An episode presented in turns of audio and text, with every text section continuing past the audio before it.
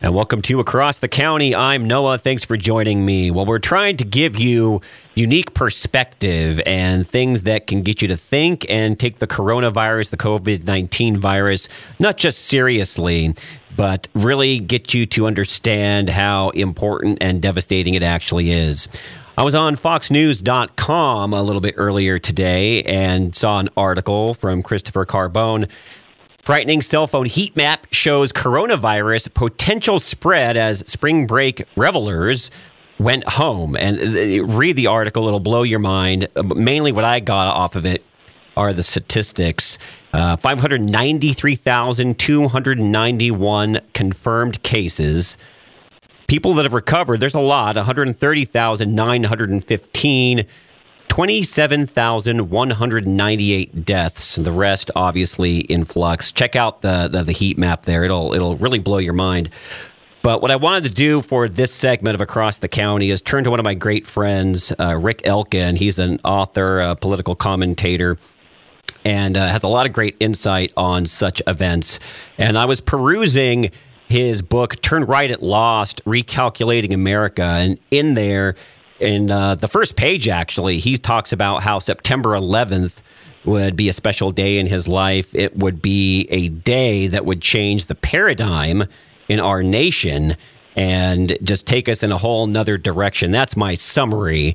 And it's very similar to what's going on right now in the nation across the world with this virus. America is changed uh, when we're at the end of this, and we will get to the end of this. America is never going to quite be the same. So, Rick Elkin, he's my guest. He's on the show across the county with me right now. I'm going to give the floor over actually to Rick for the next eight minutes or so and let him just give a commentary on what he thinks is going on. Rick, thanks for coming on in and uh, giving us your perspective.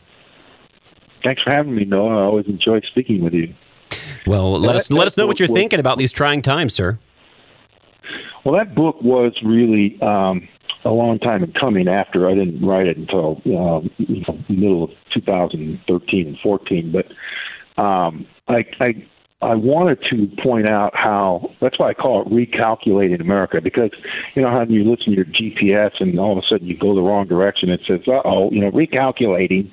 And I thought, you know, there are certain moments in our world history and in our country's history and in, in our own personal lives where we have to recalculate, and and it's there are paradigm shifts and of course, 9 11 for Americans, I think, was one of those moments. And there's been many. I, as a kid, um, the Kennedy assassination, and I mentioned that in the book, and I was 13 years old, and it had a huge impact on me. And I know the morning of 9/11, it had a huge impact on my kids who were in their, um, you know, one of them was nine and one of them was 12. So they were. It was a big deal to them, and I believe to this day, it's had an impact on them. And I think this is something that um, will have the same kind of a long-term impact on our children. I mean, imagine what children are thinking right now with this coronavirus, when you cannot turn the television on without hearing something pretty scary. Uh, and you know, 9/11 happened, and uh, for probably three months, it dominated the news, and it had all the funerals and all the long-term uh, impact that happened with the, with the Manhattan being pretty much in ruins, and all the families that were affected, and it took months to find their bodies and so forth. And, and so kids saw that, and that had a long. Well, this, you know, potentially could have an even longer term. And as it stands right now, we've all been in lockdown for a couple of weeks. Kids aren't going to school. Just imagine what this is doing to young minds when they are already in a sort of an era of um, uh, instability to see this future that looks so bleak to them. And so I worry about the psychological impact of this. I, you know, clearly I'm worried about anybody I know and you know my family and myself, you know, getting this thing. Um, but I think even more so if we do this right, and most of us will survive it and we will get past it. But what will the long term um, changes to our psychology, the way we deal with each other, the way we deal with illness um, and and life and death especially on young people. And I believe that we have a generation of young people right now that are particularly sensitive to this kind of stuff. You know, we call them snowflakes. Well, where did that where did that term come from? I believe it has a lot to do with the PTSD that we suffered after 9/11 and this kind of oversensitization and protectiveness that we've um, put over a blanket over our children to try to protect them all these bad things in the world. And they get to the point where they can't protect themselves. They can't really even psychologically deal with setbacks. I heard a, a perfect example was the other day I heard a news person ask Trump, um, when will this be over? I need to know when is this going to be over? And you know, Trump looked at him like, "What kind of a question is that?" You know, uh, how am I supposed to answer that? First of all, second of all, you need to know this. What does this world revolve around you?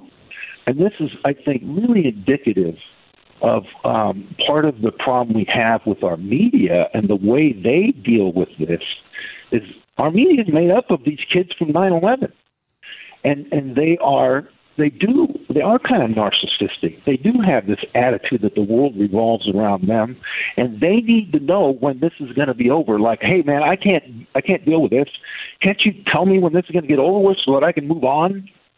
Um, so so it's a frustrating. Uh, situation that we're confronted with, and, and uh, you, you had mentioned that I, I wrote an article not too long ago, uh, a newspaper article or op-ed uh, about how it's very hard right now for me and a lot of us to trust the media. I think the media has, in a lot of ways, um, lost their credibility, uh, especially in the last two or three years. But it's something that's been growing for a long time. Uh, they're so eager to cover the um, the absurd, the profane, the um, attention grabbing headlines. They're all in competition to be the first one to get the most obscene headline out there. You know, in the industry, they, they have a saying they call if it bleeds, it leads. This is what the news has become. They become um, industry, the whole industry is about grabbing headlines and grabbing market share, grabbing audience share and to the extent that they honestly don't even seem to care about the truth anymore. And sometimes they'll say things that are provably false, and then later they'll say, "Oh yeah, yeah, we withdrew that. Yeah, we, you know, uh, sorry about that. We changed that on our website." Meantime, that headline's out there. Millions of people saw it. Most of them will not see their correction, and we go on.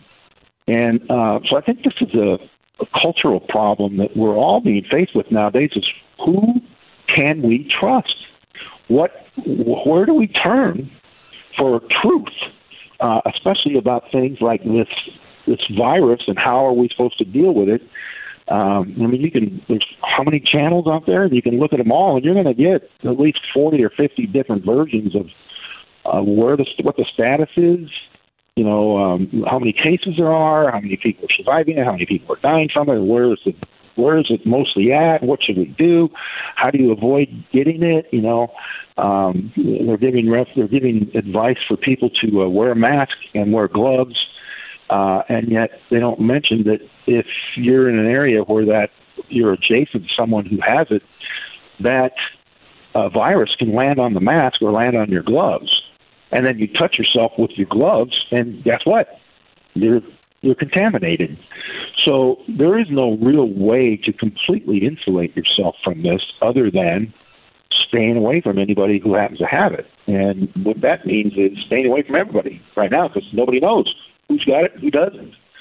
And uh, I think this is a frightening kind of a prospect that uh, it's very difficult for a lot of people, especially young people, to uh, comprehend. And so what do they do? They kind of dismiss it and they take it lightly. They make jokes about it, and they're you know go back to their social media and all that. And um, you know, I, I think in a lot of ways that's sort of a way of um, denial, uh, and we won't see the results of that for months or years. Noah here on Across the County, and you just hit on a great point, Rick, and that's the seriousness that the youth is taking this whole situation with the COVID 19 virus.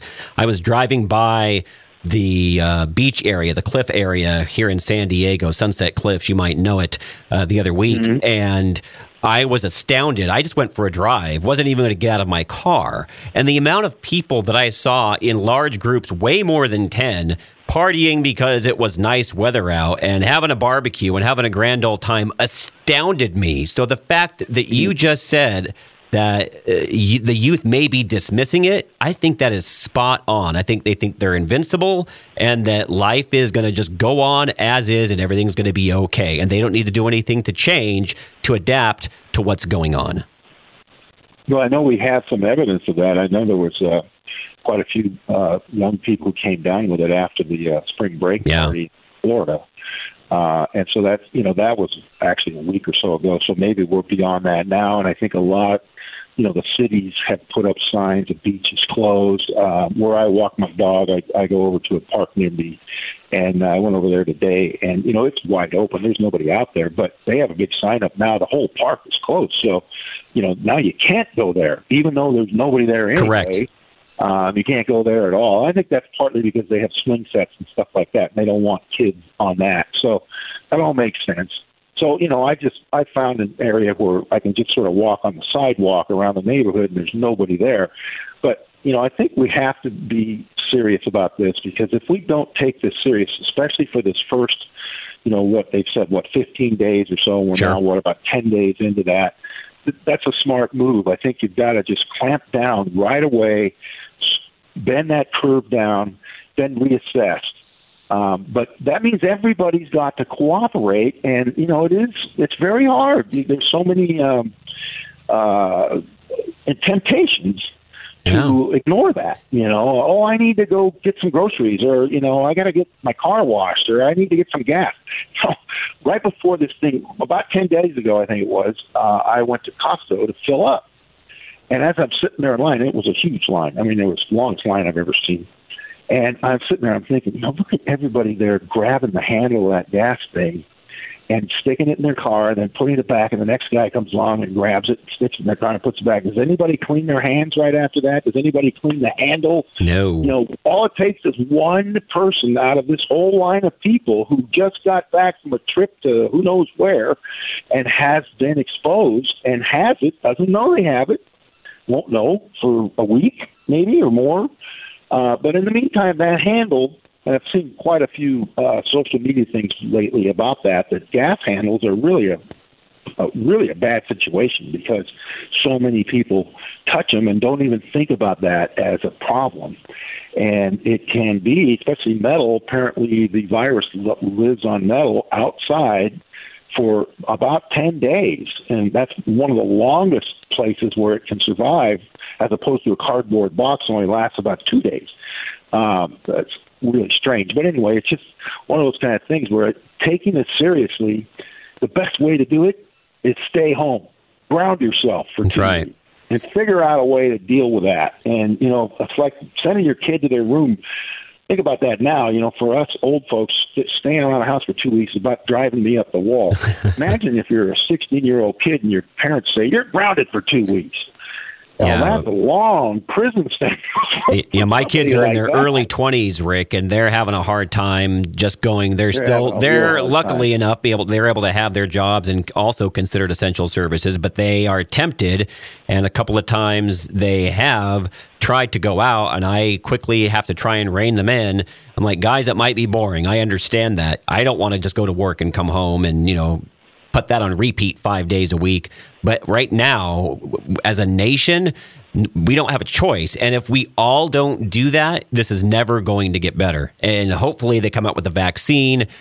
You know, sooner rather than later. But until then, we have to do what we have to do. And I'm, I'm telling the youth right now, uh, you know, your beach barbecues, your, you know, hang out at the park, you're hanging out with your friends in your favorite, uh, you know, restaurant parking lot after you picked up some food. Can't do that right now, guys. You can't do it. It's going to affect us. It might not affect you. You might even get the virus and you may not show signs or, you know, quickly get over them. Do you have a parent? Yeah. Do you have a grandparent? Because if you yeah. do and you come into contact with them, it's game over. That's exactly right. That's the problem. It's the multiplier. And so what we have to do is, bend that curve down, uh, cut down on the multiplier, and buy time so that the scientists can come up with a vaccine or treatment to then be able to start really eradicating the problem. Uh, because if we don't buy that time, then the health system becomes so overwhelmed that they don't even have time to do that. Right. So this is this is the strategy. I think it makes a lot of sense. I'm trying to do that. I'm I'm grounded, and I've had quite a few, uh, you know, temptations. People saying, "Well, why don't we meet for lunch or something?" I'm like, "No, no, no, man, you can't do that." You know, I mean, well, can't we just uh, maybe we could just sit in our car? No, you know, really, be honest about this deny yourself. Can you do that just for one, two week period? And then we'll reevaluate as a nation, we'll reevaluate how effective this uh, social distancing system has worked, and we'll come up with the next uh, strategy based on the effect of that. And that's what you need to do. That gives them time to gather data, to do research, to test um, drugs, all these different things. You've got to do it this way. There's no other choice, and you have to take this seriously. Think about the people who've already lost a loved one. That you know, I just read a story this morning about you know, 44 year old dad of six kids, perfectly healthy, really health fanatic, good eater, all that stuff, doing absolutely nothing wrong, raising a family. In 24 hours, he was gone. I mean, once it hit him, he was gone. Wow. And now that family of six is fatherless. And nobody knows where he got it or whatever, but it could have been from just a good friend of his that he recently saw or was real close to or touched or whatever. And so that's why we have to be serious about this because, you know, we gotta we've gotta bend that curve down and then we'll reevaluate down the road and see where we're at I think they're doing a lot of work right now on some, you know, new drug combinations and hopefully a vaccine. And all that thing, all that does though is it takes time. It's not going to happen overnight. Right. Um, and uh, everybody needs to contribute. Uh, one of the things I, you and I talked about before the show was that I think a lot of good things will come out of this because, number one, it really shows how Americans can step up when they need to. As Americans, as a team, I call it Team America. Team America is very resilient, very resilient very resilient. And once we stop thinking about all of our own selfish little political, you know, issues, and we start thinking about survival, it's a whole different, you know, paradigm. And so this is a good thing in that respect. I, I try to find some positives, and I think if there is any, that might be one of them. Yeah, when it, when it comes to crunch time, Americans really always pull together, and uh, just based off of what you just said as well. I mean, I finally I know somebody directly that uh, may have the virus. It's not confirmed, but again, they're in the UK. They can't get tested. They're not allowed to go to hospital, as they call it, until they're in critical condition. So right now, he's quarantined himself, even from his family. It's wait and see. Uh, shout out to Martin, uh, praying for you, buddy. And uh, you know, I've known him through podcasting for a number of years. And when it affects you directly, I already took this seriously. Yeah this is a very serious issue for me right now. It's directly affecting my life, and it, we should all think that way. Every life is important. Yeah, and we're setting uh, a standard for our children, and they look to us as adults how are we dealing with this? Are we acting like adults or are we acting like children? And I think this is really, really important, even for us, like myself. You know, my children are now adults and they have their children.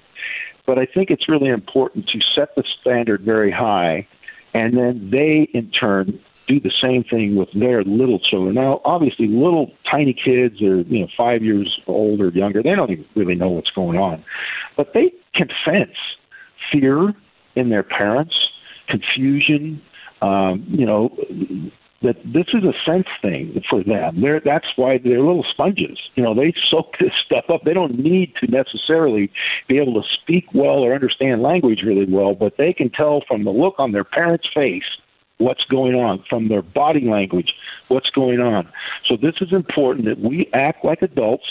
We do the right thing. We follow the rules that we've set so that they we can show them that following the rules has positive um, impacts. Hmm. And I think this is a, a lesson that you know a lot of us baby boomers in particular. You know, we've had sort of arrested development. We've been able to act like teenagers. We want to stay teenagers all our life, but we can't do that right now. We aren't teenagers in this moment. We need to be adults. And, and even if you don't know how to do that, you need to act like one. You've seen enough movies about adults. Pretend to be one if you don't know any other way, so that your children aren't scared to death. That's right. You, you, know, you gotta you gotta fake it till you make it. And right now, if I'm sorry, if you, if you don't do that, you're gonna see some dire consequences. You got to step up to the plate. Rick Elkin with us right here on.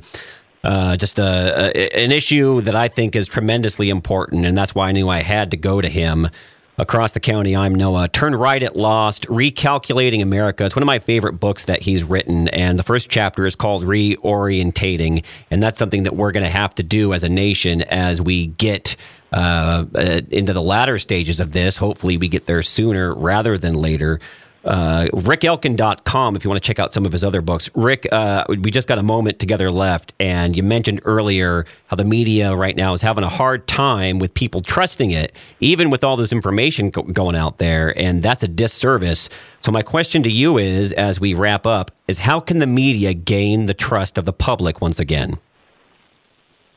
Well, you know, one of the things I've noticed is that they're all doing this. Most of them now are broadcasting from them, their home, the news people. Um, that's important that they're taking this seriously too. They're demonstrating that they're following the guidelines that have been set. Um, so that helps reestablish them as part of the community. This is what they need to do: is establish themselves as being part of us, not just a three-ring circus that we look at. They need to, to join us in this battle, and that will help them, I believe, reestablish credibility and a bond with their their uh, consumers, their their audience, and and they need that. Uh, you know, it's because this is going to take this thing can be a big help to re- help them recapture what they've kind of wasted. I think in the last three or four years. Where can, if people want to find your latest article that we were talking about a little bit earlier, where can people find that? Just go to my website, rickelkin.com. I have all my uh, articles listed on there. Um, and uh, you know you, will find it when you get there under media. Well, thanks for the for the commentary that uh, you gave us on this show. I know you're trying to do more of that, and I appreciate you uh, coming on my show and, and chatting with me because this is an issue that I know takes some keen minds to get to the other end of the tunnel. And if we all come together and we all stay unified, Rick, I know we can get through this. It's a it, it's about that unity. We got to have hundred percent of the people on this train all the time. That's right, man. We're all on the same team on this one. Well, well we're going to have you back on, I think, in a few weeks, and we're going to take a different perspective on this whole thing. We're going to get a little bit more political. Right now, I just want to leave the politics out of it, but it, it gets you to think, and we'll talk about that next time. So, Rick, thanks for coming on across the county, and we'll uh, see you on your next appearance. All right, Noah. Thanks again. It's Noah right here. It's across the county. We'll be uh, podcasting this episode soon, so stay tuned for that. There's more coming up.